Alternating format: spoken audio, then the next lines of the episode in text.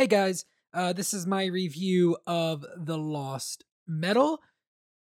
It is made up of like six sections uh, that I recorded throughout the course of reading the book. The majority of the episode is the last like 40 minutes or so are all after I finished the book though. So if you want the uh the experience of like, you know, my theorizing as I was going through the book, that's cool. If not, uh, you can skip past that. And like I said, it's like the last 40 minutes, 40, 50 minutes there is, is, uh, is, is me having finished the book and, and talking about the ending ending. So, uh, I hope you guys enjoy. Uh, in the coming month or so, uh, Gavin and I are going to get together and do a, our own, uh, our own episode talking about this, like we did for the first three of Era 4. Era 4. God, I wish. Like we did for the first three of Era 2. And I'm hoping to reread the book once before then, but we'll see what happens. Uh, but for now, guys, enjoy. Uh, thanks for listening.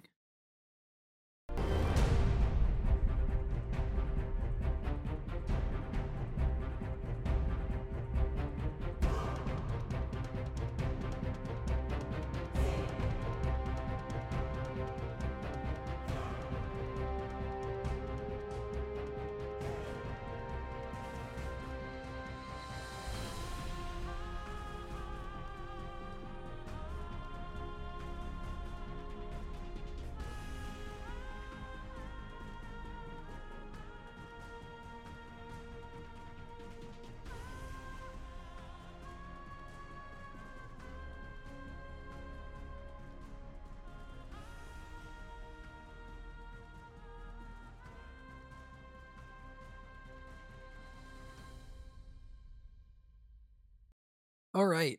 Uh first check-in. I am through chapter 6. First of all, prologue like well, actually before the prologue, new map of the world with the southern continents included. Very cool. Very very cool. Uh, I, I took a brief look at it, but I'm I'm excited to be looking back at it. Hopefully, this means we'll we'll get even further out of the basin in this book. Uh, maybe the best era two prologue. Just love Wayne in it. Such a fun scene between him and his mom until the ending when it gets really sad. But uh, I just really enjoyed that prologue. So I'll talk about I'll talk about the wax stuff first because that was like the shortest. Love wax in this. Like he's he's like a real person now. Uh his kids are adorable. I love Max so much. Love that they named the daughter Tindwyl. Uh just it's me right in the feels. I love Wax using his lawman skills to be a better senator. I think that stuff is really interesting. How he's talking about like, oh, when I turn away from this one guy, he's gonna shoot me in the back, and it's like a a statement or whatever, you know, like it's a political barb. And then he's gonna like, all right, I need to make sure to time and to place my shot back at the right place, you know. So that stuff is really cool. I really like the expansion we're getting or like we're, we're I mean, like where we are six years later with Governor Varlance, uh, a military dude. Definitely, you know, getting more into this whole idea of civil war. This is something I talked about in the Bands of Mourning review with uh with Gavin. Is it feels like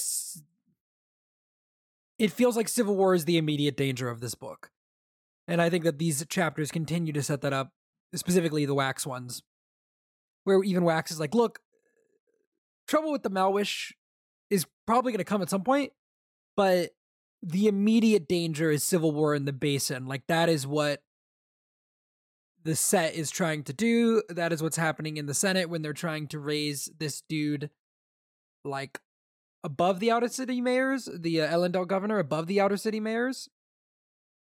It's I mean just a terrible idea, really. Like you can you can see how that's going to go poorly from like a mile away uh, I'm interested to see how this how this will play out because obviously the bill passes, so we're we're marching to war really. Um, curious to see what happens with Wax and Harmony. He got an earring. He needs a second one once the proper metal arrives. So I'm not entirely sure what that means. Might be referring to the Trellium spike that we'll talk about in a second. I'm all for another kid. Uh, Steris wants another kid. I'm all for it. I think they're so cute. It's such a great relationship. I'm very scared for Wax because of how happy he is in his relationship. And the last little note I have on the on the Wax chapter is that there's there's no way that that's the Hoid cameo, right? That's not like the only one. He's gonna pop up again. Ain't no way. Ain't no way that's it. The bigger part of these first six chapters are Wayne and Marasi. And first of all, Wayne and Marasi immediately completely sold on the dynamic. I love that his hands don't shake anymore when he's holding a gun, or if they do, it's just a little bit. Great progression. Uh, Edwarn being gone since the explosion, interested to see where that goes. So we continue to see like the the struggles between Elendel and the outer cities in the Wayne and Marasi chapters with the whole there's weapons being smuggled out of Elendel toward Bilming, which is apparently the current capital. We get some really great insight into the makeup of the set. We learn that the cycle is the lowest of the real officers in the set, and that Miles had been a cycle. And then obviously we've got Edwarn was the suit, which is above the cycle. And I went and I had to look it up because I couldn't remember exactly, but uh, Telsin was referred to as Lady Sequence. So presumably Sequence is above suit. And then we get some action. And really some great action. Uh, we've got semi-auto rifles now. We've got flashbangs. Time is technology is really progressing. Uh, time slowing grenades are a very cool idea. Great usage of uh, Marasi's powers. Love all the progressions that people are making with their powers, like the idea that Wayne is getting faster at throwing up his Bendalloy bubbles and also being more able to control their sizes.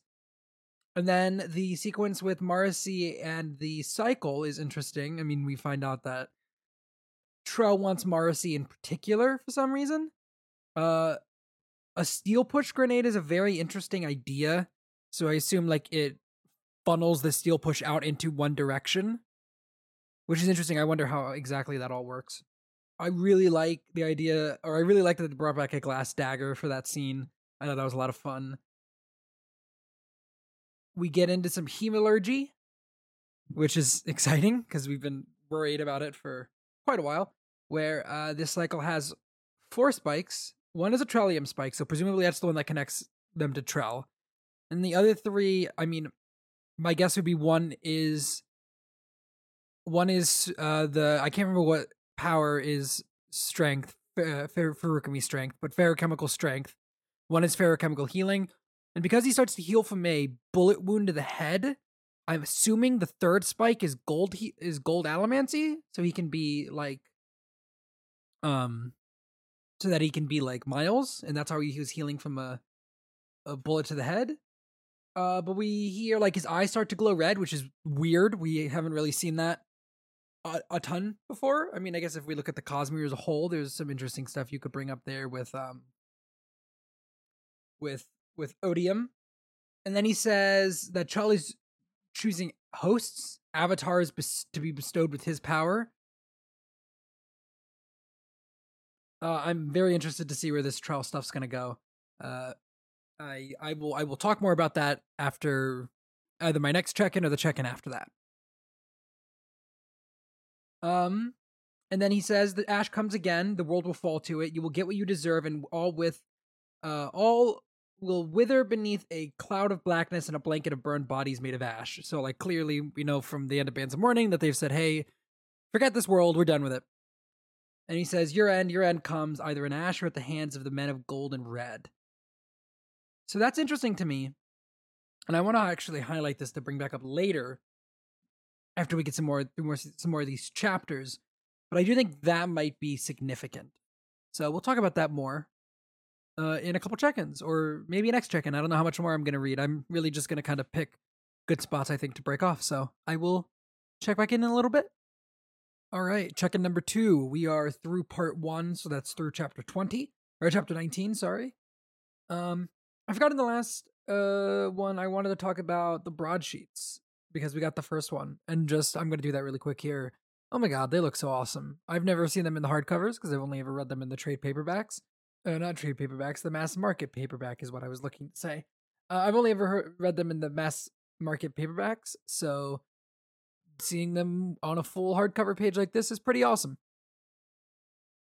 Uh, there's some interesting stuff in there. First of all, I like that it's a Bilming newspaper. Obviously, we learn in uh, through the rest of part one that a lot of the book is going to be taking place in there. Uh, the Nicki Savage story is really interesting in that I we know that Isaac Stewart is writing a Nicki Savage book, and if this is any indication, because I'm pretty sure he writes uh, all the text in the broadsheets as well. If this is any indication for what that's going to be like, sign me on board. I'm ready. I'm excited. Uh, and they're interesting bringing up two Kandra like merging or something. I don't know. That's weird. Interested to see what's going to happen with that. Uh, and also just the newspaper editor just getting like disappeared for, you know, saying bad things about the governor is definitely not a uh, great look. I don't know if that was actually the governor. You know, if that's maybe the set trying to like drum up some uh some anti anti Elendel sentiments, but something bad happened there. So moving on to what I what I read in this part, right? Uh I want to talk about this whole scene where Wax goes up to speak with this admiral dude. We find out that we meet Admiral Dahl of the Malwish Consortium, so it looks like all the um all the different southern Scadrian nations have have banded together under under one one flag and Admiral Dahl is the new ambassador. And later on, Al- Allik says that uh, he is what is known as he is known as Dahl the Primary, and he is respected by the host, which means that he was successful in war. And I mean, Dahl makes it pretty clear that uh, he's here for all the marbles. He wants the bands of mourning back, and things are heating up between Elendel and and the Malwish. So we'll we'll see what's going on with that as we go on. Um, I really liked also the scene uh before he goes up to the Malwish worship because it's just nice to see that Wax is like he doesn't feel the call to the roughs anymore. You know, he's reached uh a contentness with his life, which is also very worry- worrying because it's like why is that happening at the beginning of the book? Like what's going to happen at the end of the book? Like this definitely kind of, the vibe of this book is one last ride for Wax, which is concerning to say the least. With uh Wayne and Marasi wrapping up their adventure from the first six chapters, uh interesting stuff with the spikes, which we'll talk about in a minute. But I just I I love the scene where Wayne is like playing cards with the tied up gangsters. I think that's funny. I love the idea of uh Marasi using her cadmium to like waste time so that backup can get there. I think that's a cool moment. And I think it's interesting. We see a masked woman with straight black hair. And actually, I'm I don't have my book right next to me. I left it upstairs. But I'm curious. I think it's described as almost like a bandana, not a mask like the Southern Scadrians wear. Because I'm curious as to who this is. If this is a member of the Ghost Bloods that we've seen in Stormlight. Because a spoiler alert uh, from later on in this part that we're talking about, uh, it's the Ghost Bloods. Uh, the note that is sent to sent to um, that is sent to Marasi has the Ghost Blood symbol on it, the three triangles. So presumably, this masked woman is the one that left that note because uh, it was recovered at the crime scene. And I'm wondering, is like, is this is this Iyatil? Is that the kind of mask that she's wearing? I'll have to go back and reread that part because I'm not sure. Or, or, maybe we'll find out who this is by the end of the book. It could be a new Ghost Blood. Who knows? I like the scene where Marasi's talking to General, uh, Constable General Reddi. I like how their relationship has kind of changed over time. You know, they're less antagonistic to each other and they are almost like friends at this point. Uh, I love all this stuff with Wayne. So let's talk about Wayne really quickly. First of all, Wayne uh, breaks my heart. Almost every POV of his in this part is like it's just very sad. Uh MeLaan saying like, "Hey, I'm leaving." That she asked for the mission and that she's going to explore the Cosmere in what Harmony calls Shadesmar, which we know is the cognitive realm. I think it's interesting that Harmony also calls it Shadesmar and that isn't just a Rosharan thing. And uh just a lot of what Wayne is thinking to himself is very sad in this part. Him thinking about him calling himself worthless. Uh his relationship with Ranette and Jaxie is is very interesting. I, I really like it. I think that he's he feels very healthy that he's that he's moved on. I was disappointed that Wayne was still going to see the poor girl whose father he killed, but I liked that in this part we got that revolved. Like he's or resolved. He's um told these people to go and and and get bring the money on his behalf, which I'm happy. Uh, that scene is also filled with like a bunch of funny stuff where like Wayne has been is invested in affordable housing and electricity. He's like starting a sports league. Uh, apparently, Wax signed away his likeness rights. Fun antics from Wayne mixed in with some really depressing internal internal dialogue. Let's talk about the science time then. Yeah, that's really what the rest of the chapter is. Is they go to the Ladrian mansion because they're now living in uh the Alstrom, the Alstrom uh, Tower. Uh yeah Alstrom Tower in the penthouse that's where they live now but in the mansion that's where they do all their like experiments and stuff and that's where Allik is living and he's a baker and he's still uh, precious. Um I love that MeLaan shows up as like a dog because she thinks Max might be there and Max will want to play with her and that's funny. Um so something that I did not pick up on in the first six chapters that they bring up here is that with this guy having had four spikes in him, that should have left him open to influence from Harmony, but they must have found some way to go around that, which is interesting.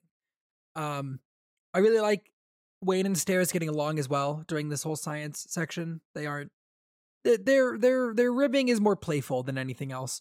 Uh, definitely got shades of Rhythm of War in this part when Sanderson just goes, "All right, time for all the science. Let's get into it."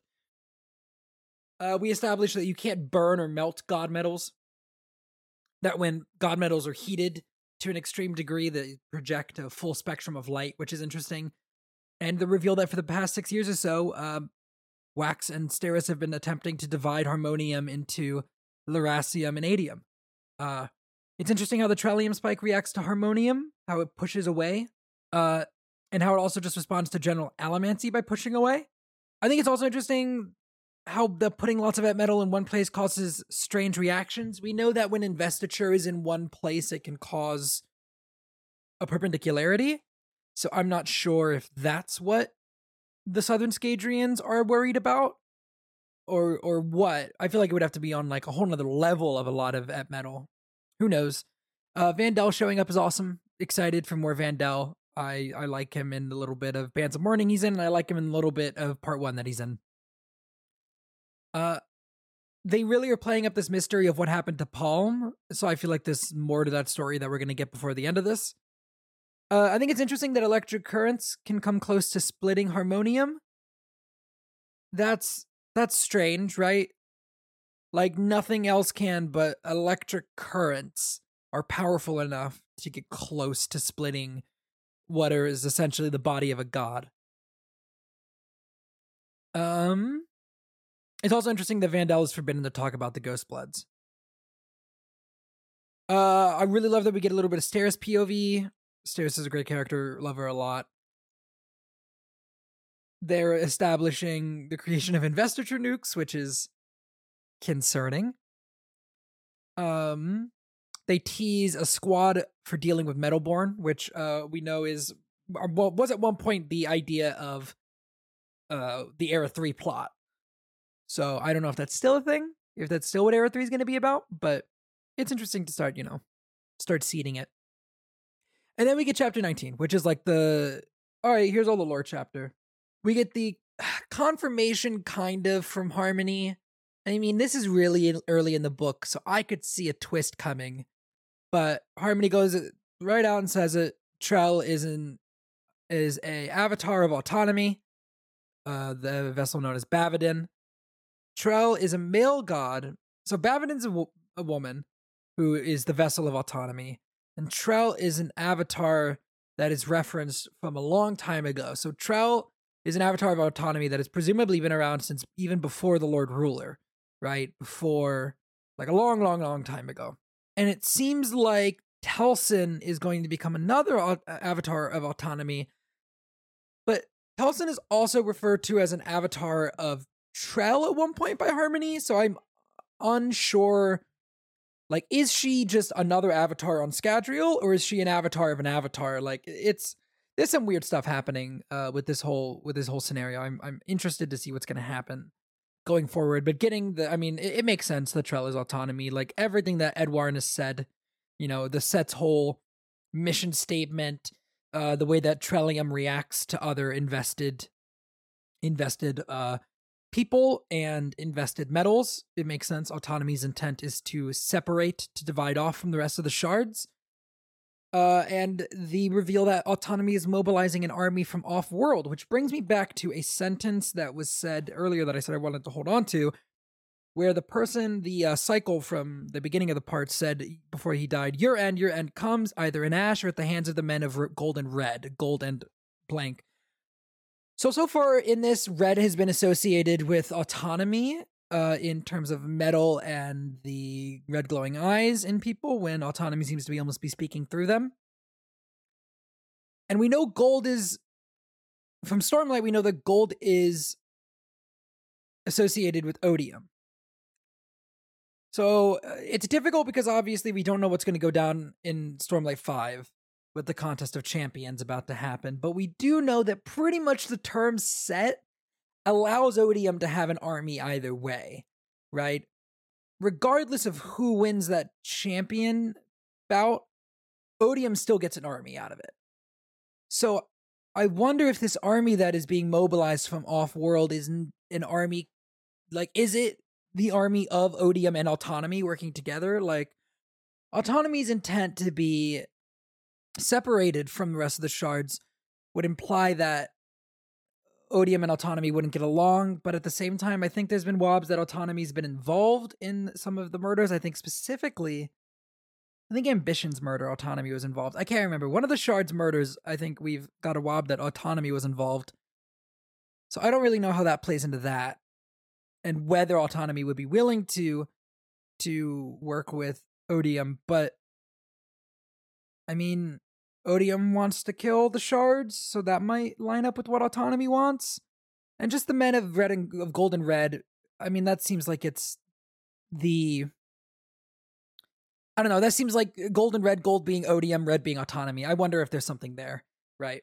I guess I, I don't know if we'll get for certain an answer on that because Harmony seems to imply that I almost get the feeling from Harmony that that is Era 3.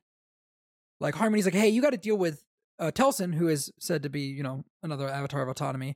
You have to deal with Telsin, and I will deal with har- uh, autonomy and getting ready for the army that is being mobilized.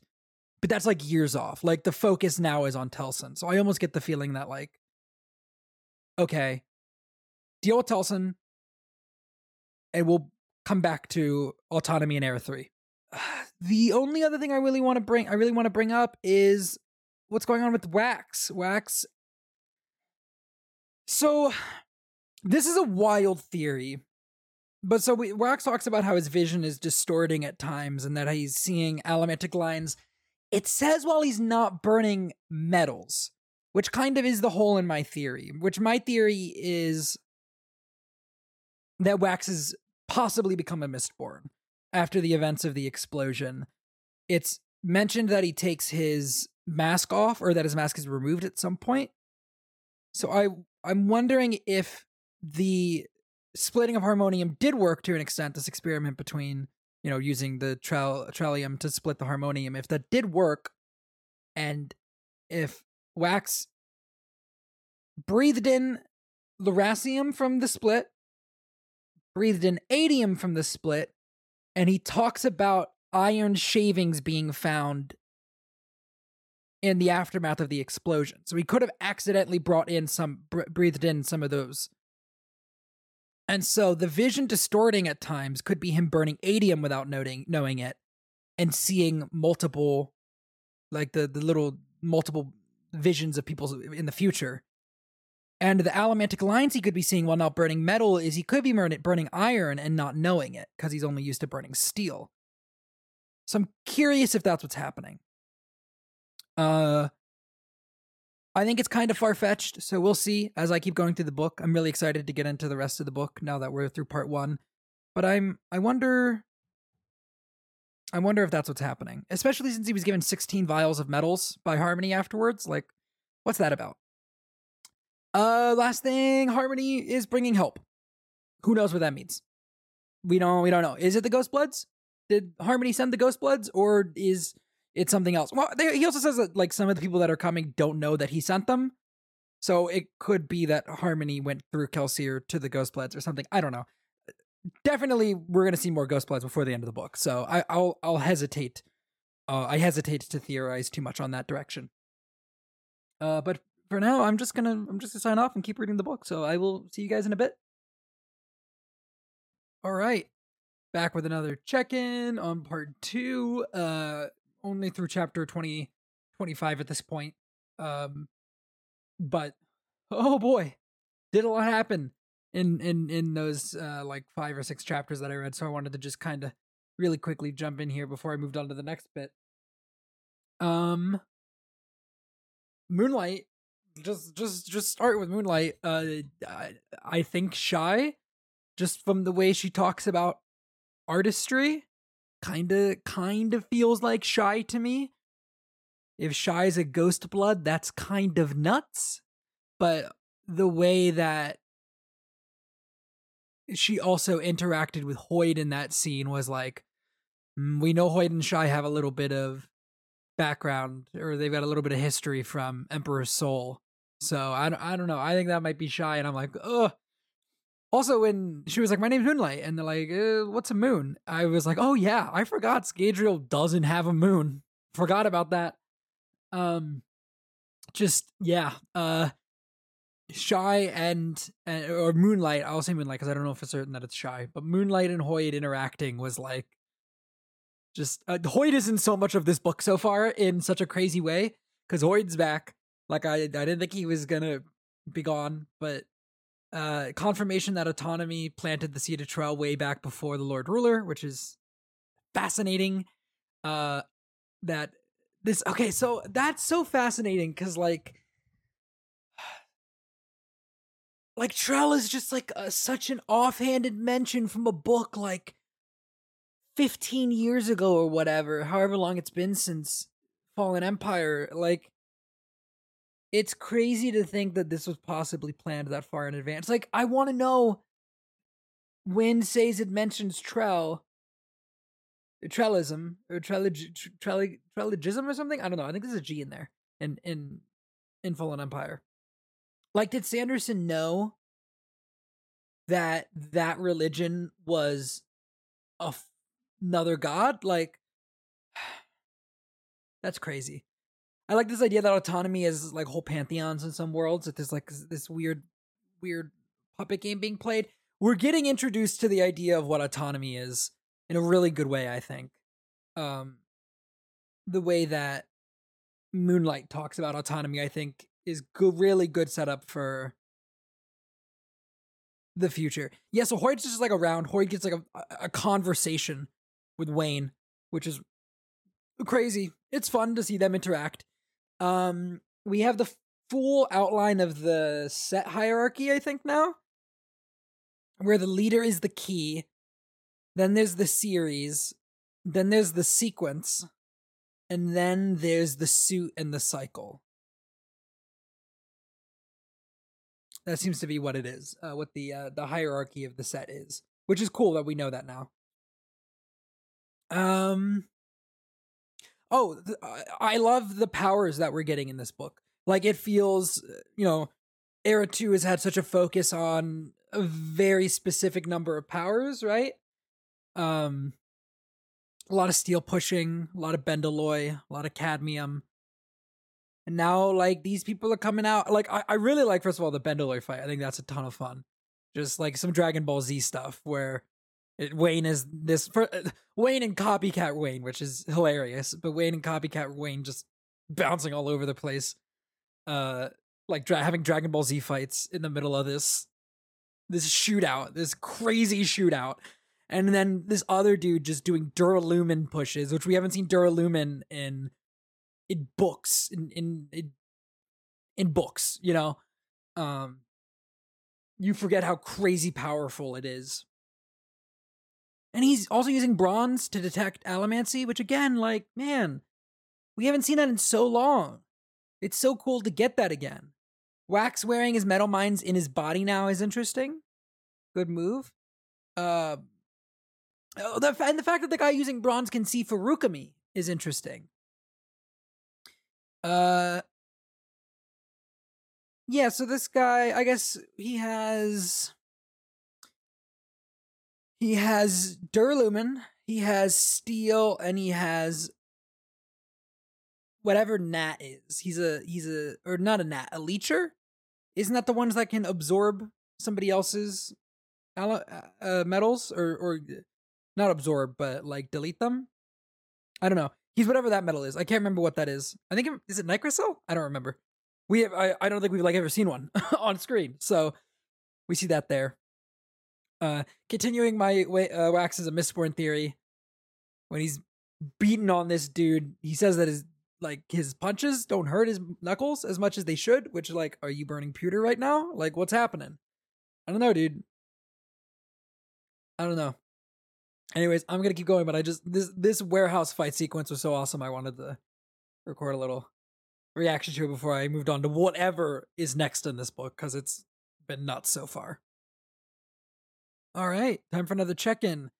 I am finished with part two, so through chapter 34. Let's, I mean, just, just so much. Just so much constantly. So much constantly, every, every time, every moment. Um, VenDell talking about this dark shadow behind Harmony. That's spooky. Don't like that. That scares me. Uh, we get into like this conspiracy theory in this part where it seems like a lot of the senators and a lot of the government in both Elendel and the outer cities are in on what's going on with the set. I'm not entirely sure where that's going, but it's a lot. It's it's I, I thought this was going to be like a war book and I think this is much more like an episode of 24.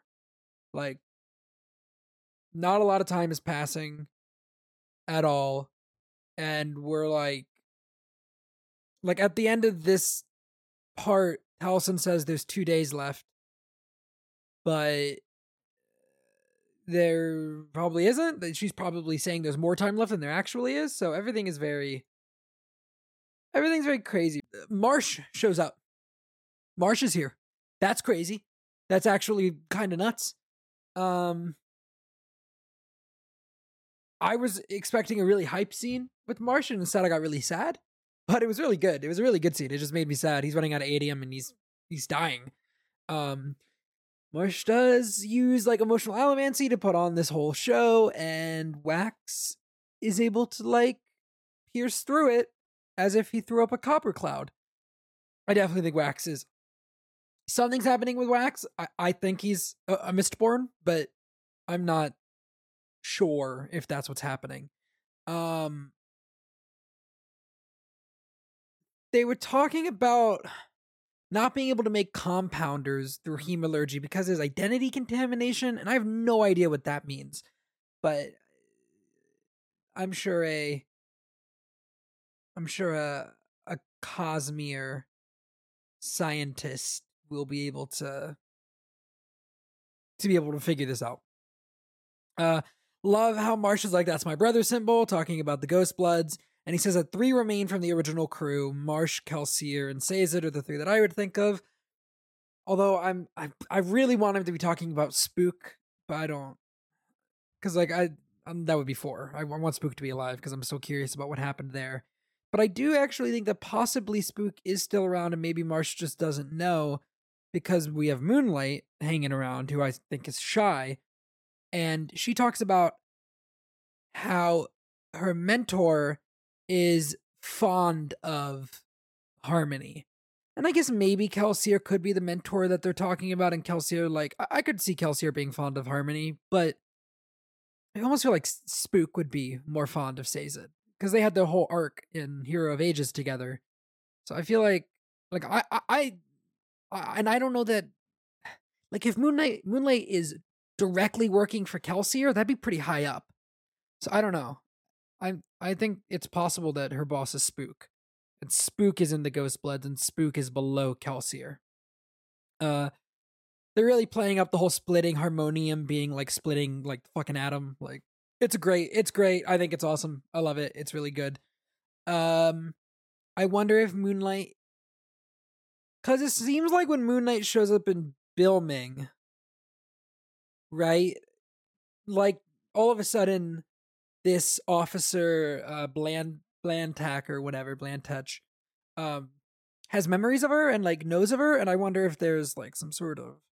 It's been a while since I've read Emperor's Soul, but if there's something happening with that, if it's like the soul for- forging stuff, or if it's just that Moonlight has been around enough on this planet that she has a reputation and like this alter ego amongst the uh Bilming uh constabulary con- con- constab- constabulary the cops um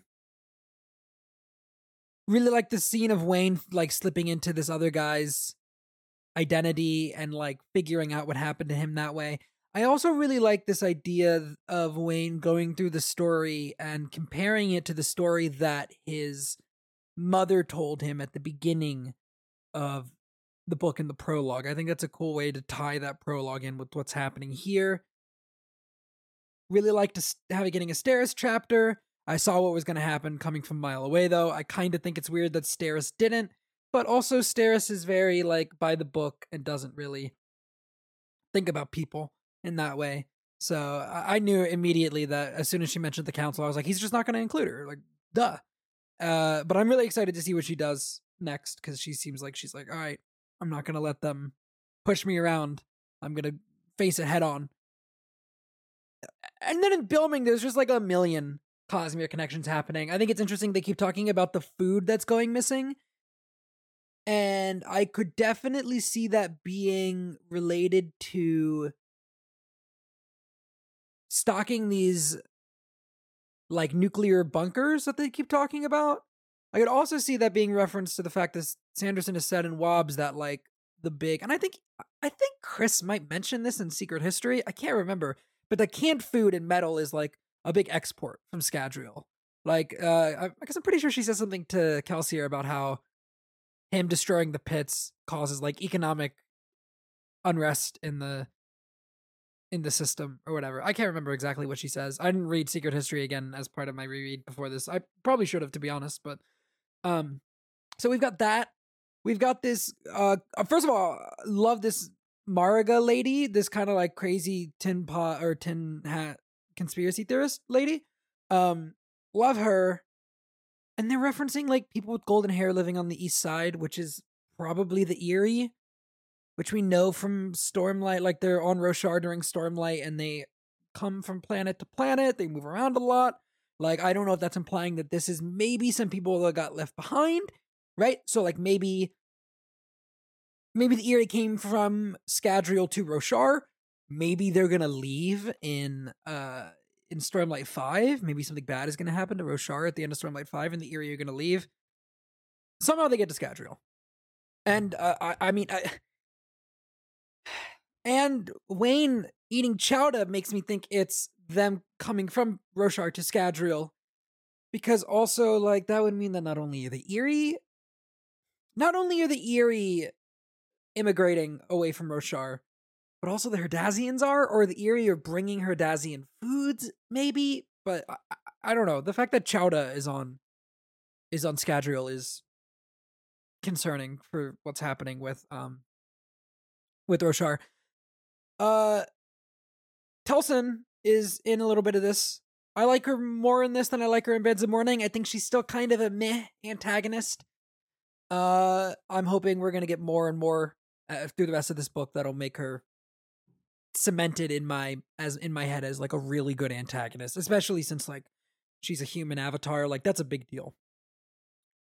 Uh, and the fact that she can store pain in a metal mind is really interesting and uh, a picture of what is going to happen is interesting. I saw somebody posit online that maybe it's like what happens when you use one of those uh, grenades, or the if you use a harmonium or metal device with atium.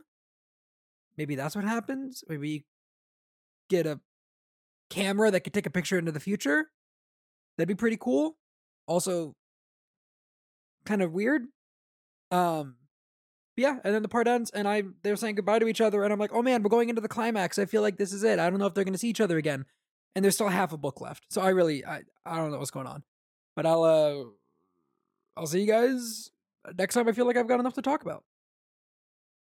Hey guys, another check in really quick. You know, uh through chapter 40 at this point and uh fucking Kelsier's here. That's uh Kelsier just just just showed up. Kelsier's just in the book, just in the book. Just was like, "Hey, it's me. It's me Kelsier. It's me Kelsier." And like also the Aethers apparently and like just, you know, just casually just casually fucking fucking people from Sel, one with a Seon and um oh man. Oh man, so much. Uh uh first of all, identity lock, crazy. Don't know how that works, but okay. Uh we got a new shard world that's apparently important. Bendal, Bendal. Uh, I, I don't. I don't know. I don't know. I don't know what that is. I don't know what that is. But apparently they can't visit Roshar without extreme danger. That's concerning. That's very concerning. I don't. I don't like that. I don't like to hear that because like there's a whole Ghost Blood group on Roshar. So like, why can't the Ghost Bloods go to Roshar? What happens in Stormlight Five? Very concerning. Why aren't the perpendicularities no? Uh, why are the perpendic- perpendicularities no longer viable? What's going on with that? What happened on Nalthis? Uh, just uh, um, the nickname code names are stupid. Great nickname. The fact that the fact that Shai presumably just calls Kelsier Kel is, mm, okay, great. What was he doing in the South? I don't know. Uh, this dude Twin Soul who just has an Aether just there's an Aether just hanging out. An Aether, Ciliana, Ciliana. Okay, okay, cool. Just there's just an Aether here. There's just an Aether. Also, three whole jars of unkeyed concentrated Dor. You know, from Sel, whatever. You know, you know that place that like is the most dangerous place in the Cosmere, or one of the most dangerous places in the Cosmere. Just three jars of it, you know, you know, you know, you know. I wonder if that girl is. This is a stretch, but I wonder if the girl from Sel with the Seon is the niece or whatever. I can't. It's I barely remember Elantris, but she says that her brother is really good with mathematics, and she wishes that he was there and I want to say that was a thing in Elantris, right? It was Sarene's cousins or niece or something. Cousins, I think. Her cousins, there were two younger kids, I think, a boy and a girl. And I'm wondering if this is who that is. I mean, the, the, the, well, actually, I think I can just, hang on. Kaise. Oh, boom, here we go. Here we go. Kaise is an Arelene girl. This, uh, yep, this is the fucking girl from Elantris. Cool. Cool. Okay. That's, yep. Adien is, um, Adien's the, the, the boy. So, uh, that's just cool. That's just really cool. Uh, that's just, that's just the girl from Elantris? What do you mean? what do you mean that's just the girl from Elantris? Oh my god. Okay. just I okay. All right, that's just the girl from Elantris. Um Day O is the uh Day O is the name of the Seon. That does not show up. I'm I'm on the Coppermind right now, like using the time machine from before Rhythm of War just to make sure if any of these people had been mentioned. I was thinking in my head, I was like, is that the girl from fucking Elantris? And I was like, no, no, it's not the girl from Elantris. And it is. It's just the girl from Elantris. What about um this Shri dude? Has Shri come up before? The guy with the Aether? I don't think so. Prasan Prasanva. I actually I don't even know if that's I don't know who this is. Kelsier is just throwing out names, and I'm like, I don't know who you are, but have you have you showed up before? You know, like what's going on? Um. uh. Oh, it's uh, crazy that there's just an awakened Locke, just like an awakened Locke. You know, that's okay. All right. Okay. All right. Um. uh, also, autonomy has like just a security system that can spot a cognitive shadow. So you know that's nuts. Um. God. God. This is like the Avengers Endgame of the Cosmere right now. What the fuck is that little girl from Elantris doing here? Uh. Everybody else was also doing stuff during this.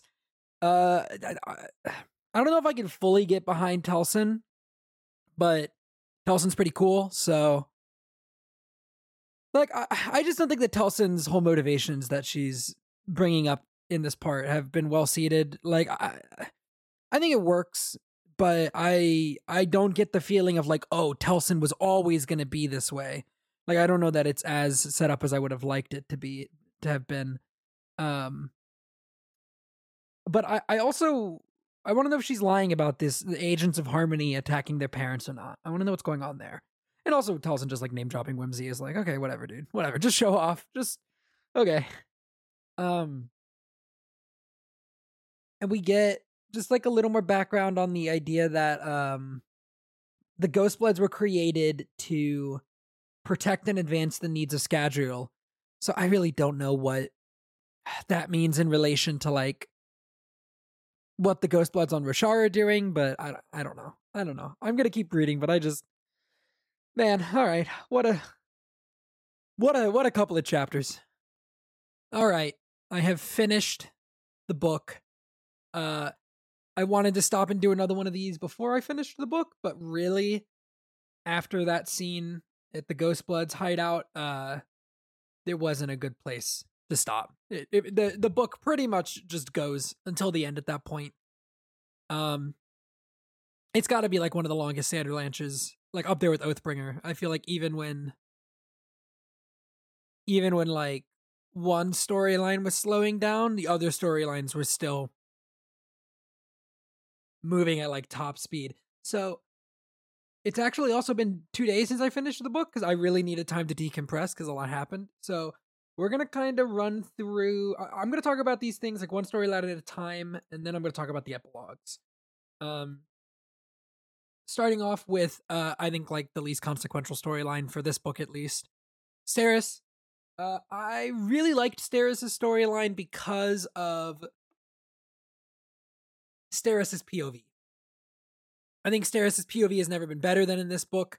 I really like that we get to see her on her own become an individual person outside of like what she does for Wax and the rest of the crew. So I really, I really, really liked that. Um, the stuff with the uh, Southern Scadrians really didn't go anywhere. I, I, I was expecting a little bit more. Uh, the bands of mourning, that whole thing with the bands of mourning getting brought out, just for them to reveal that they had been tapped, uh, that they were empty. Yeah, I, I don't know. I I this is definitely going to be contentious for a lot of people. I think I'm okay with Steris' storyline, especially since it's the smallest being used primarily to get a, a, final little bit of character development out of her, while also setting up stuff for Era 3, because clearly that's what's happening with the uh, Southern Scadrians taking the bands back and this, like, this, um, ac- this accusation being leveled at the Elendel Basin. I think if we had gotten a definitive answer as for what happened with the bands, I think I'd be a little more satisfied. I think the fact that it's left so open ended of like the bands were tapped, they were empty, but like TenSoon was surprised by this. Did that Admiral Dahl dude, did he do something? Like he didn't seem surprised. Like I think if we had gotten a clear resolution of like this is what the plot had been and now where are we going to go from there, I think I'd been a little happier with that part. Um, but taking that out of the picture, overall, really happy with Steris' storyline. I thought it was a ton of fun. I liked that the governor dude, I kind of thought he was just going to be like this mustache twirling, corrupt guy, and they do a good job of like circumventing that. Uh, we possibly got like possibly there were skybreakers in Steris' storyline when everything is going to hell and she's trying to sink the boats um to deal with the possible tsunami wave. The group of people that she thinks are coin shots, but they don't intervene until they ask if it's illegal.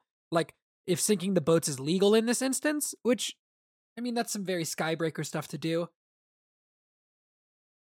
But of course, that raises questions, seeing as as far as we understand it, Skybreaker should not be able to operate outside of Roshar, since uh, they shouldn't be able to bring their Spren with them. The Spren bond shouldn't persist. Who knows? Uh, I I'm sure somebody will ask Brandon if those were Skybreakers. I wouldn't be surprised if we got a clear answer on whether they were or weren't, but I definitely don't think if they are Skybreakers, I definitely don't think Brandon's going to tell us how their Spren managed to come with them off world.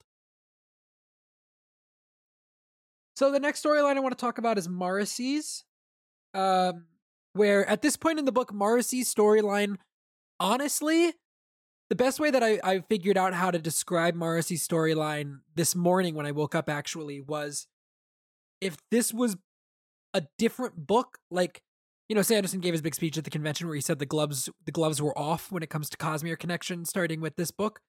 If this had been a book like before this, Marasi's whole storyline would have happened off screen, I think.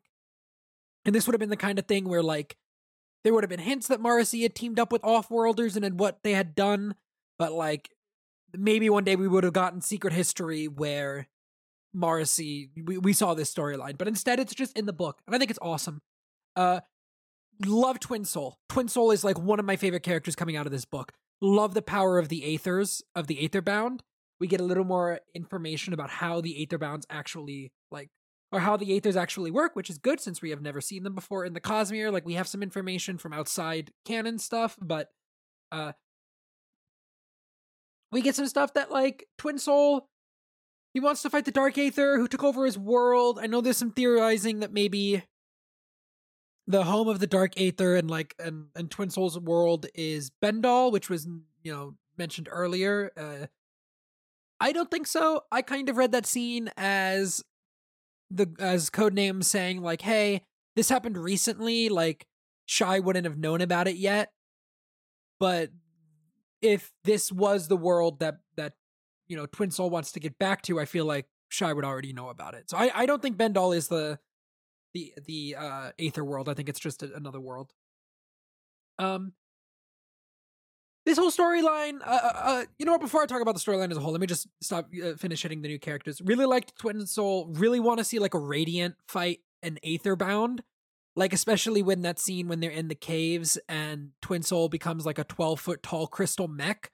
Like I want to see a Knight Radiant fight that right? Like it's invested, sh- so it should operate similarly to shard plate, right? Where it should be able to take blows from a shard blade. So that would be really cool to see, like crystal dagger, like crystal arm blades fighting Knights Radiant. I think that'd be cool.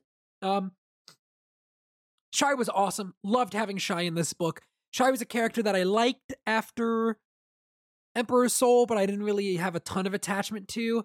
This makes me want to go back and read Emperor's Soul again. Um, love her power set. I love the way they use the the stamps. It's so cool.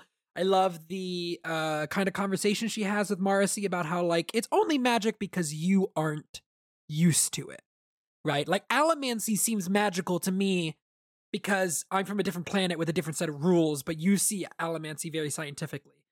Um, I think that was cool. Uh, when Shai just turned into Elantri- an Elantrian, definitely a lot of questions about that. As far as I'm aware, I remember it being that Elantrians can't really do their stuff away from Elantris because of connection stuff. Um, it's possible that it was the unkeyed Dor that allowed her to do her the Aon Dor.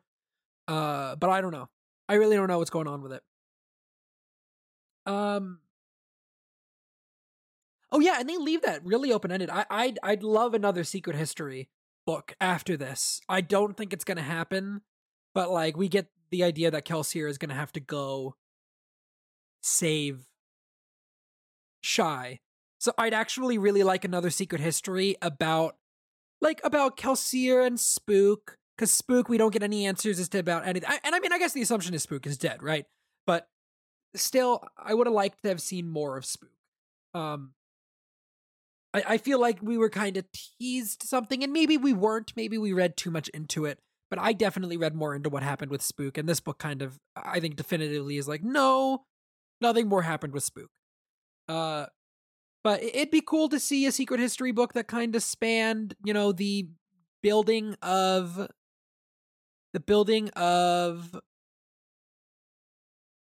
post Catacendre Scadrial that then flowed into the development in the of the Ghost Bloods, like, and maybe flows into Kelsier having to track down Shai and restore her back to her normal self. Like, there's just there's so much going on behind the scenes that I'd love to see. I know that Sanderson has talked about the potential of doing a cyberpunk trilogy, which I think is I, look, I'd be excited to read a cyberpunk trilogy, you know, and he, and I know he wants to do it to bring the number up to 16.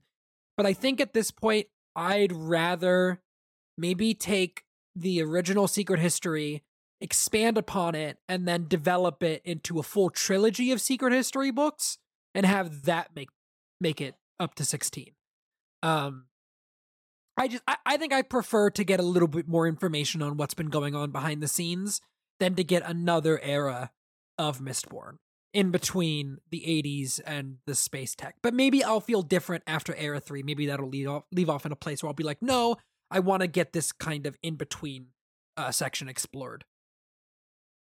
Um, yeah, okay, so uh, the actual storyline, we got answers about what was up with the set when they were kidnapping people. Uh, what in all the way back in Alloy, we got answers for that. We have this weird like Fallout bunk bunker underground. This story's interesting. Uh, I like it. I'd have to reread Era 2 again with it in mind to see if I vibe with it and I think it's suitably set up. Um I think it's I think it's a cool idea. I guess the idea is that Edwarn had that plan, and then once Edwarn was gone, the mayor of of Bilming re reutilized the plan, like that area, and turned it into the invasion point for Autonomy's army which that happens in this book, right? Autonomy's army is coming to invade, and they're there, the, the men of gold and red or whatever. Uh, and they have golden skin and glowing red eyes. So, I mean, I've I've heard theories, maybe they're Iriali. Uh, I kind of got the vibe of. I got the vibe that maybe they were lifeless, but actually, I like the idea of them being Iriali because I think that would fit with what we know of the Iriali I think that would kind of fit with the idea of them being almost sleeper agents for autonomy. I think that would kind of work. I think that'd be an interesting angle to go with. And I think maybe if that is the case, we could see something with that in Stormlight 5. Maybe things will feel somewhat resolved at the end of Stormlight 5, and all of a sudden the Iriali are like, boom, we're sleeper agents, our eyes are glowing red now, we are the men of gold and red of the final metal, autonomy's here to mess stuff up. Who knows? Who knows what's gonna happen? Um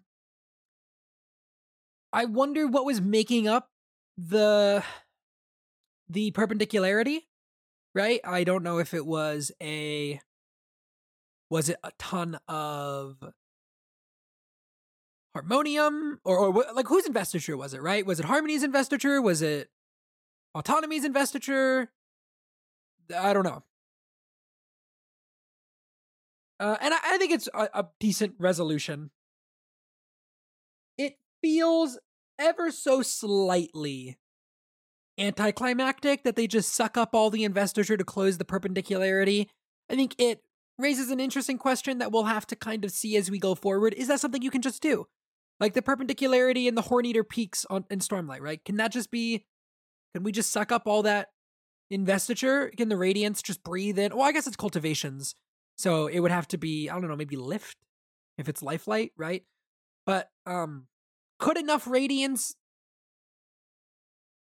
suck up the investiture of a perpendicularity that Dalinar opens to the point where it disappears. It, it, it's it's an interesting question to be raised. The perpendicularities seem a little more confusing after this book to me. I think a lot of stuff feels a little more confusing to me in this book, but in a way that I'm okay with because it feels like I it feels like I've been given the simple reasoning for why things work and this book is now giving me the truth of how things work and more complex behind the scenes information but not really explaining it in a way that I fully understand.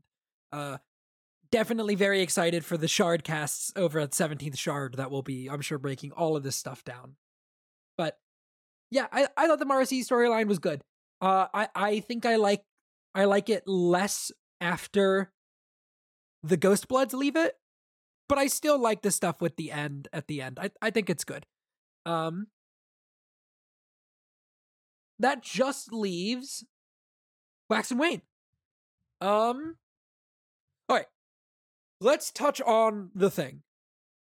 Uh, fake wax and fake wayne i know i already know that this is going to be super controversial because they aren't the most entertaining like mid-tier bosses for this book. I was okay with them. I enjoyed all the fight scenes. I thought that fake wayne was fun. I i didn't really think much of fake wax to be honest. Is it the most entertaining final bout? No, but I don't know that like I mean if you look back at era 1, I guess you get you get like Elend fighting Marsh, but even era 1 I don't think there's like super entertaining fights. Like I don't really think that's what it's about, right? Um and I think even if you look at like Rhythm of War, right? Uh Kaladin beats the pursuer so quickly, you know. I snapped. I don't know if you could hear it, but I snapped like very quickly. I don't think it's really about the fights. It's about the stuff around the fight. And I, I think that it's an interesting idea. This idea that autonomy wants the best of each individual, almost archetype of person, right? And so fake Wax and fake Wayne were fighting to be the best Wax and Wayne because then they'd be liked by autonomy. Like the autonomy stuff in this book is weird. I need to reread it. I'm hoping I'm going to get to do a reread before I record the actual episode with uh, Gavin where we talk about this. But like, uh, yeah, I don't know. I, I thought Fake Wax and Fake Wayne were fine. I they could have been taken out of the book and I wouldn't have been missing anything, but I don't feel like I was upset when I was reading about them. I didn't feel like I was like, what are we doing? Let's just move on. I want to get past this. I was like, okay, this is a cool fight scene. Uh, I uh, autonomy. I really need to reread the autonomy stuff because I feel like the autonomy stuff went right in one ear and out the other. By the time I was finishing the book, I read this book twelve hours straight. I, I from nine a.m. to nine p.m. I sat and I read this book, and I I finished it in one sitting. And I feel like by the end, the autonomy stuff was kind of going out out my ear a little bit. I like the I this is our first big introduction to autonomy, and really outside of like outside of ruin and preservation, I'd say this is the most shard we really know of. I guess ruin, preservation, and harmony, right? And then autonomy, and then cultivation. I still think we don't know quite as much about, so I'd put cultivation below. I guess odium would go above. I guess I guess like the most shard that we we know and understand is ruin, preservation, harmony, odium, and now autonomy. But autonomy, I still think I I I don't fully grasp. Um, I, I need a reread. I, I need to, and, and, you know, to be fair, there are things about Odium that I would not think, and there's things about Ruin and Preservation that I would think, like upon initial reading, doesn't super make sense for their shard, right? But when you think about what the true intent of the shard is, it ends up working out. And I think this is just stuff that requires a little more thought than I have put into autonomy yet. Honestly, even two days later, thinking about this book, I kind of have barely thought about autonomy. The autonomy part of it is kind of I haven't really gotten to it yet in my uh, in in like understanding everything that happened in this book. Um, but yeah, the actual Wax and Wayne part of it. Oh, actually, you know what? Before I talk about Wax and Wayne, Telsin. I'm very underwhelmed by Telsin.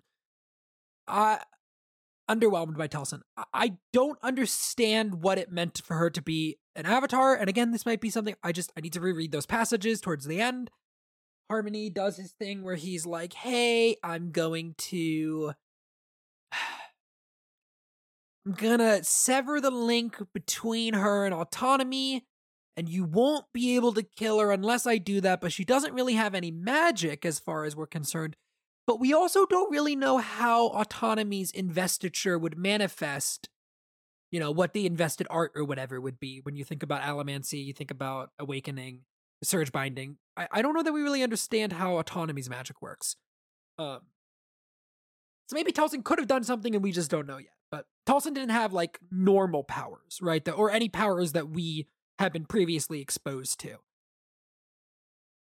And we move on from Telsin really quick at the end. Um, yeah, I'm I'm pretty disappointed with Telsin. I think an underwhelming villain, to be honest. Uh, this is another thing. I don't think Mistborn Era 1 had a super strong villain at the end. I guess you could say Ruin, but he really only shows up about halfway through the end of that book.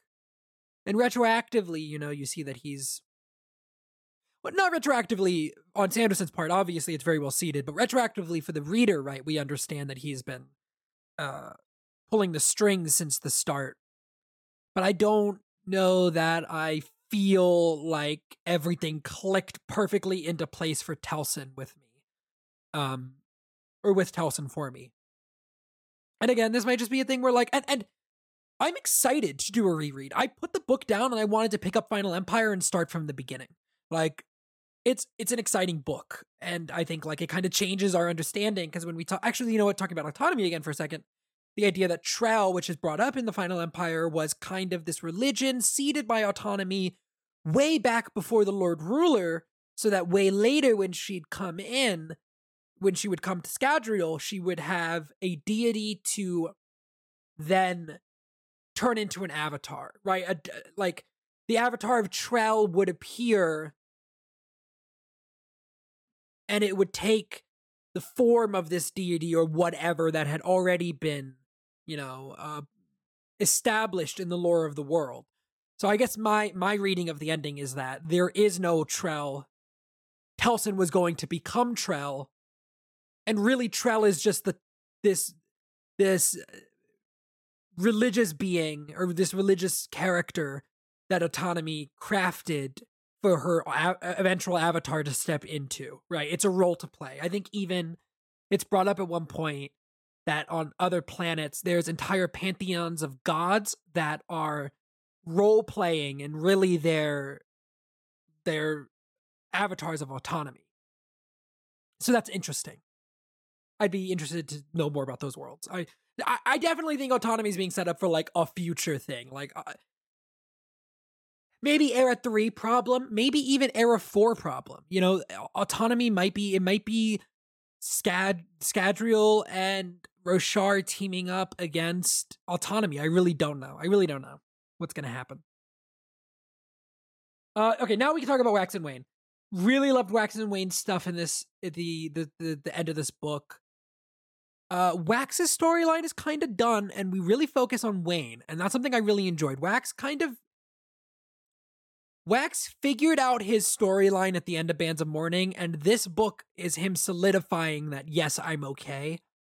Like, I don't think he grows a ton throughout the book, but it's more him coming to terms with the growth that he'd already been through in the last couple books and realizing that yes, I'm a changed person now. Who really grows throughout the book is Wayne and I'm very happy with Wayne's growth throughout the book.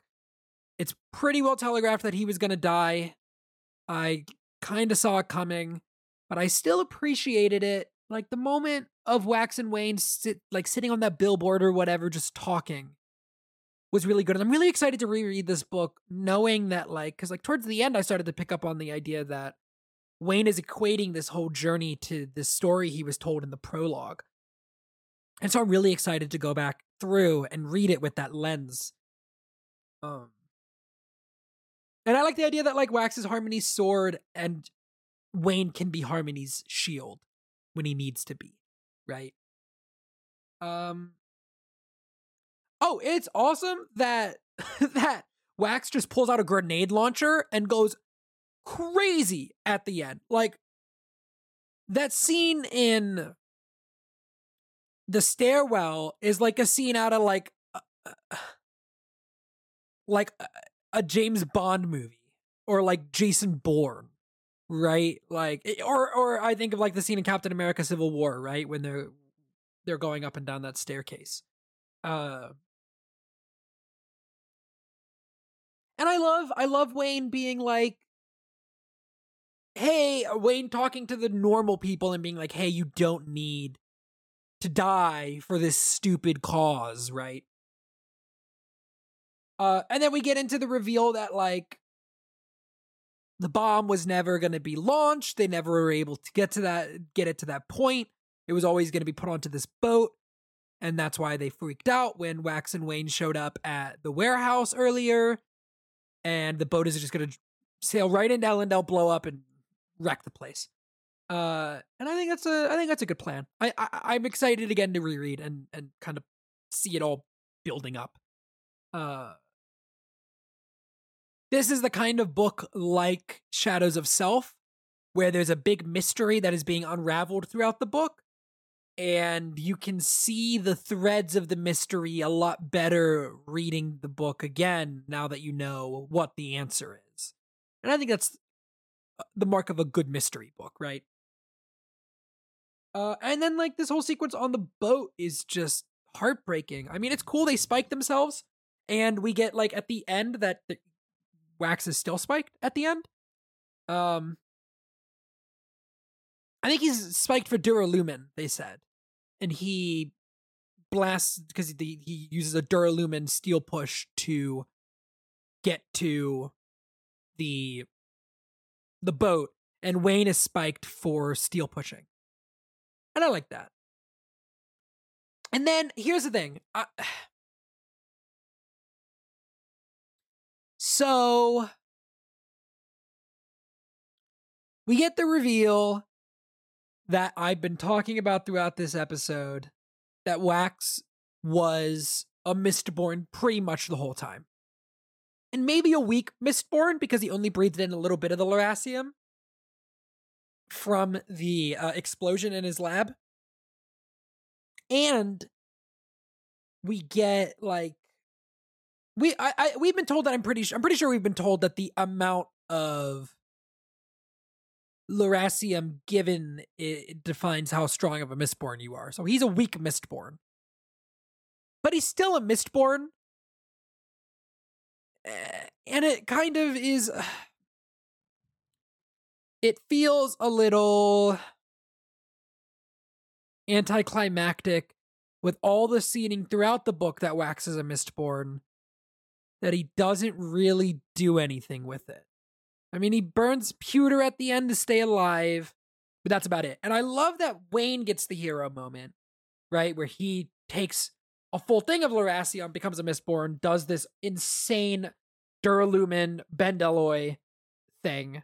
Um, and and and manages to then push the boat underwater, which works with the works with the story being told right in the prologue. Um.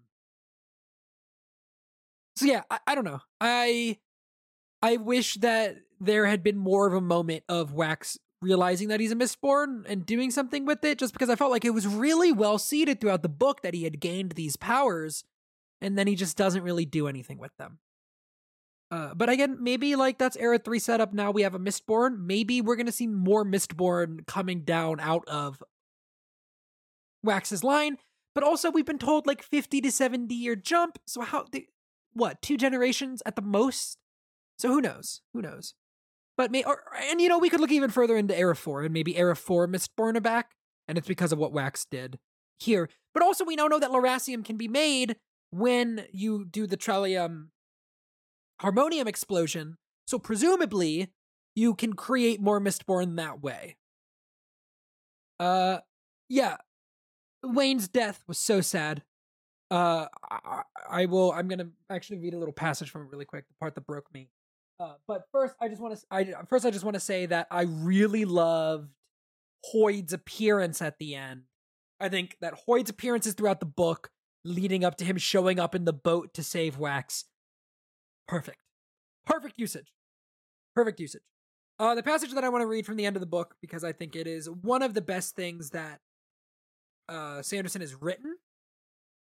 Period, in my opinion. This is the last chapter uh, before the epilogues, and it was with that Wayne stretched into another place, into another time. He stretched into the wind and into the stars and all endless things. And I just think that's perfect. Uh, I'm I don't think that we've gotten somebody going to the beyond from their point of view. I think this is the first time, and I just loved it. I thought it was a beautiful, beautiful depiction of what happens, like what Kelsier was trying to avoid. You know, Kelsier was so horrified by it in Secret History, and this book gives us a different view of it, and it's a very beautiful view. And I, I really was, I really appreciated the way that Sanderson wrote it. All right, let's get into the epilogues, of which there are seven. Seven epilogues. Which can they be an epilogue if there's seven of them? Can't only one of them be an epilogue? I'm okay with it. I'm okay with seven epilogues. That is the most Sanderson thing to ever happen. I think he said that um, Stormlight 5 is more than likely going to have an epilogue and like an epilude or whatever, you know, like a bookend like the prelude was at the beginning of Way, Way of Kings. So I'm fine with an epilogue. You know, it's it's Sanderson. Running through them, Marasi broke my heart. Broke my heart when Marasi found out that Wayne died. And Allik is just sobbing. And it's and she didn't know until she got back to Elendel. It just oh, it really hurt. Uh, and then we see her meet up with the Ghost Bloods, and she refuses to join.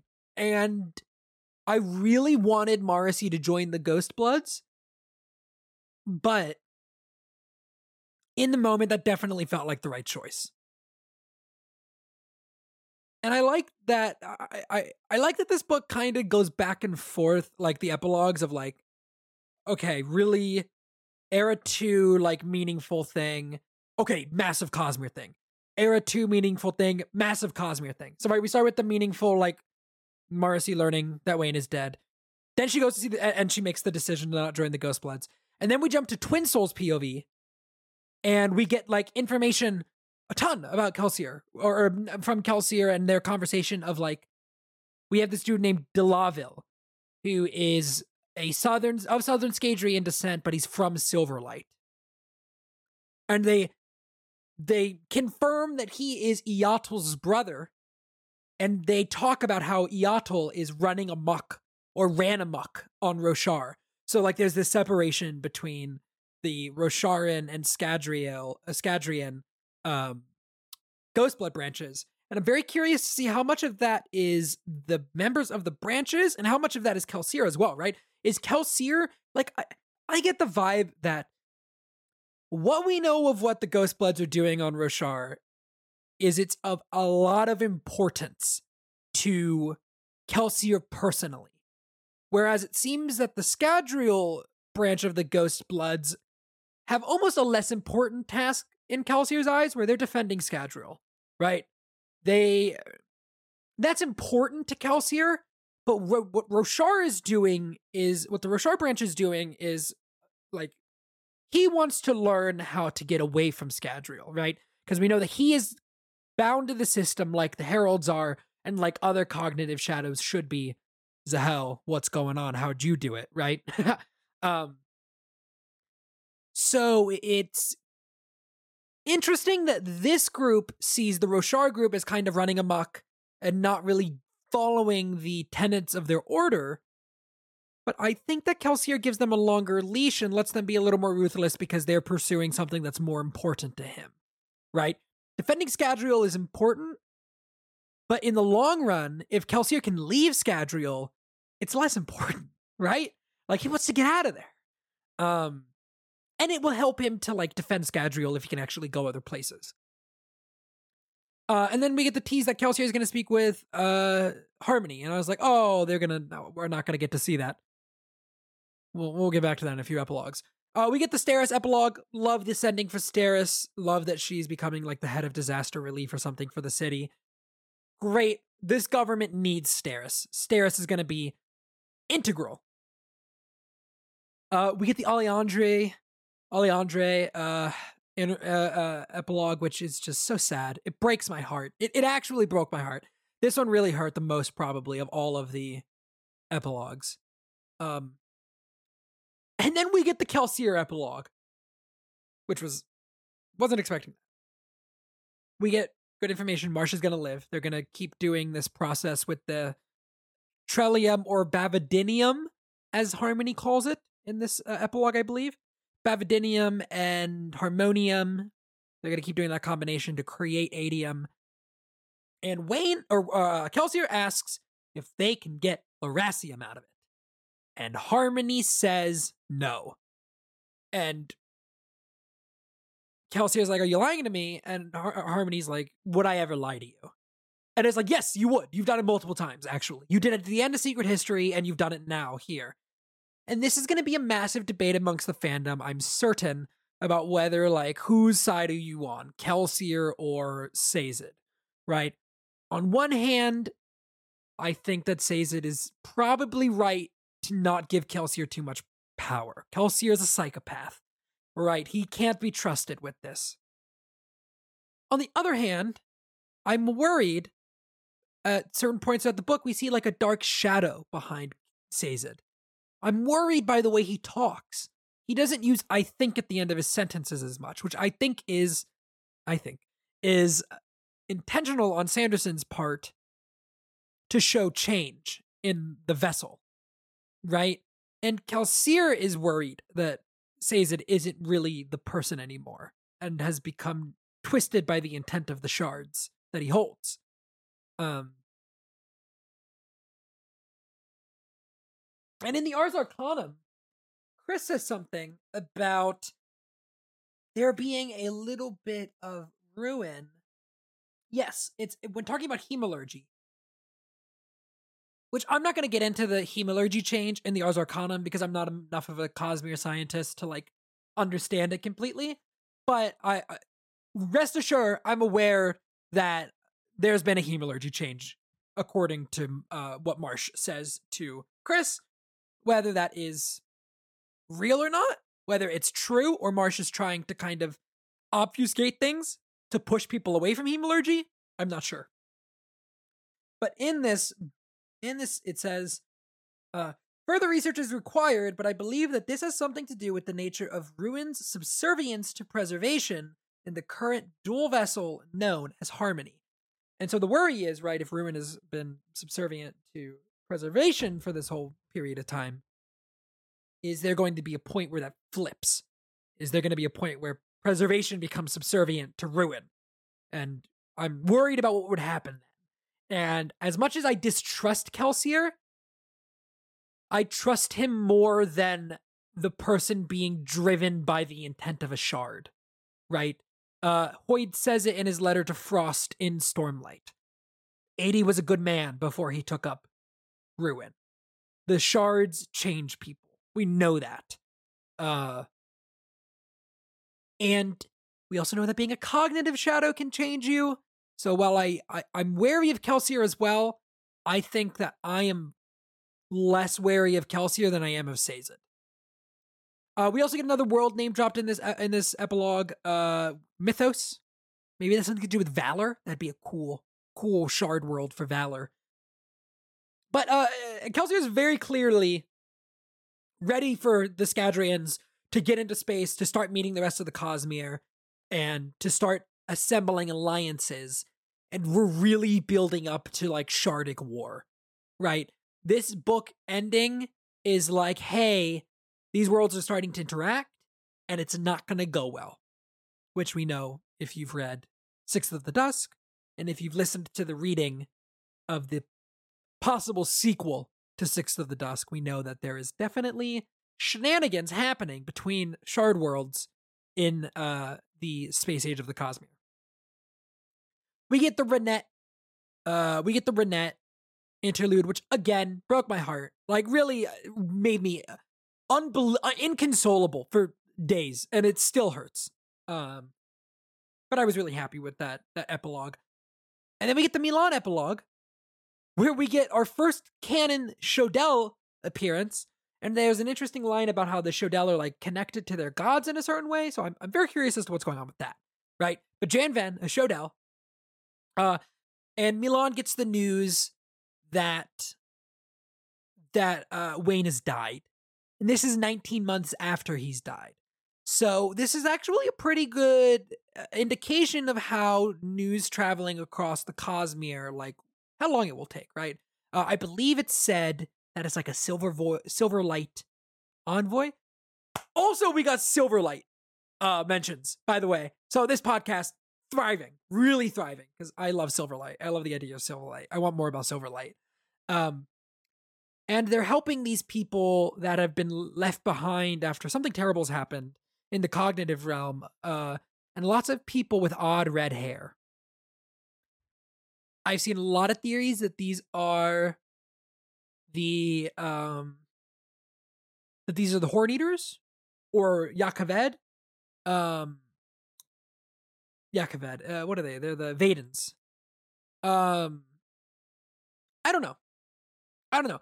I'm reluctant to say that they are because I think that I think that both gives a little too much away about Stormlight 5 and I think it also makes the Cosmere feel just a little bit smaller. I like the idea that, and I think it's an idea reinforced by this book, that autonomy's been going around conquering worlds for a while. Like, we know that there's only a certain number of shard worlds out there, but we also know that not every world has a shard connected to it. So I like the idea that this is a different world. It's not a shard world, it's just another world out there where people have maybe been hurt by autonomy. Autonomy's army is rolled through and MeLaan is is helping them. I think that's how I'm going to choose to read it until we are given confirmation in any other direction. And then we get the last epilogue, which is the Wax epilogue, which I I loved. I think I'm glad it ended on Wax and not on like Kelsier or MeLaan, you know, or one of these like Cosmere heavy epilogues. Uh the idea that I believe it was Marasi's to run for governor I was like reading through fucking Misty Eyes at this point. So yeah, Marasi is going to be an ambassador to the Malwish. And we know at this point as well that like things are getting bad with the Malwish. They've cut off like trade relations, like tourism is ended with the Malwish. Like things are are gearing up for a bad time. And this is two years after the end of, you know, after Wayne's death and uh, Marasi's running for governor, which I think is exciting. I'm sure we'll hear about that term of uh, of the of Governor Marasi Colms in Era Three. I'm sure somebody will refer to her at some point. And then Death just walks up. Marsh just shows up. I love that we get two scenes with Marsh in this book. Um, and Marsh like refers to Wax's brother, which I think is a fun, interesting thing to do because he's also spiked, and how you know he says, I'll help you take the spike out if you want wax, but uh, it could be really dangerous. Um, we also get the uh, ending that Harmony has not spoken into Wax's head in two years. Like he's honoring that, uh, honoring like the silence that Wax wants which could be read as a good thing. I think also, if you look at Kelsier's epilogue, the fact that Sazed is kind of saying that he had it all under control the whole time, when you think about all the pain that was caused to Wax and Wayne, like, if you did have it all under control, I don't know that I like your control. Uh, and maybe he's just done with Wax. Like, that's a much more cynical way to view it. But uh, again, I'm worried by Sazed. I'm worried about him in the same way that I'm worried about Kelsier, but I'm I'm more worried about Sazed. Um, and then we get a a beautiful little a beautiful little, little note from from Harmony to Wax, where he's like, "Hey, no one else moves you. Your life is yours, and you have my deepest apologies that I had a hand in teaching you otherwise." Which is like, again, it could be read as like Harmony's learned a lesson, or it could also be read as Harmony's done with him, and he no longer needs to make him his servant or whatever, his sword. Um, and I love the ending for Wax. Father, lawman, senator He could be all three and more, so long as he was helping people. And the end, era two of Mistborn. Which I then cried again at the end of era two of Mistborn because I did not want it to be over. I miss him already. Um, I miss all these characters already. Uh, but yeah, I think it's a beautiful ending to Wax's storyline that he just is like he's like I can I he's been so at war with who he needs to be for so long. The ending of his story is he can be everybody. He doesn't need to be one single person. And I like that. Uh wow, this episode is going to be long. I really was not expecting to talk for this long, but I did. I talked for 40 minutes alone here, and I have like 40 minutes of check-ins throughout the book. So this will be a long episode, but I hope you guys enjoyed it. Uh overall, I'd say this book I'd give it like a 4 out of 5. I think, which is about where I'd put most of Era 2. I think if I were to rank them, uh, it would go Bands of Mor- or sorry, it would go Shadows of Self, Lost Metal, Bands of Mourning, Alloy of Law. And yeah, I loved the book. I think that it has a, a couple issues. Uh, you know, I talked about throughout the review a couple issues about like some things that I don't think were super well seated, some things that I think kind of didn't pay off as well as I'd have liked them to. Um, yeah, I, I think uh, it it it uh, it's up there. I'd say I liked about about as equal as I liked the end of Era One. I I'm not a massive fan of the end of Era One, like a lot of people are. Um, I have I have an issue with the pacing of the ending of Era One. Everything kind of happens really quickly at the end. But this book, what I like about it, that actually makes me it might even though the ending of Era 1 is more explosive, I might like this ending more than the ending of Era 1, is it draws out, we see these multiple epilogues. Like, I get a moment to grieve with the characters instead of the end of the story happens and then we're done. All right, close curtains, goodbye. That's it. Uh, which is how Era 1 felt to me. Um. Uh, there's going to be, I'm sure, many more episodes talking about the Lost Metal. And then once that's done, Secret Project 1 comes out in January. And there's going to be talk about that. So I, I might do the same idea for Secret Project 1. I think that'd be fun. Uh, as always, guys, uh, sorry, okay. You guys follow me on Twitter at Sean underscore AFK. This podcast is on Twitter at Speak Stormlight. You can join our Discord. The link to do so is in the episode description. And you can email us at speakthewordsasp at gmail.com. Also, the cover art was done by our good friend Alex. That's ALX underscore Big Boy on Twitter. Um, I will. There will be a link to uh, to follow them on Twitter uh, in the in the episode description. Thanks for joining me uh, here in Silverlight University in the cognitive realm, and I will see you guys next time.